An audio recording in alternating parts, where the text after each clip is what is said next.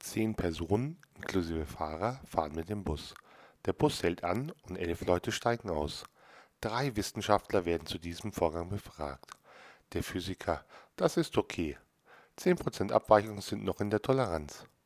Der Biologe, ganz klar, die haben sich unterwegs vermehrt.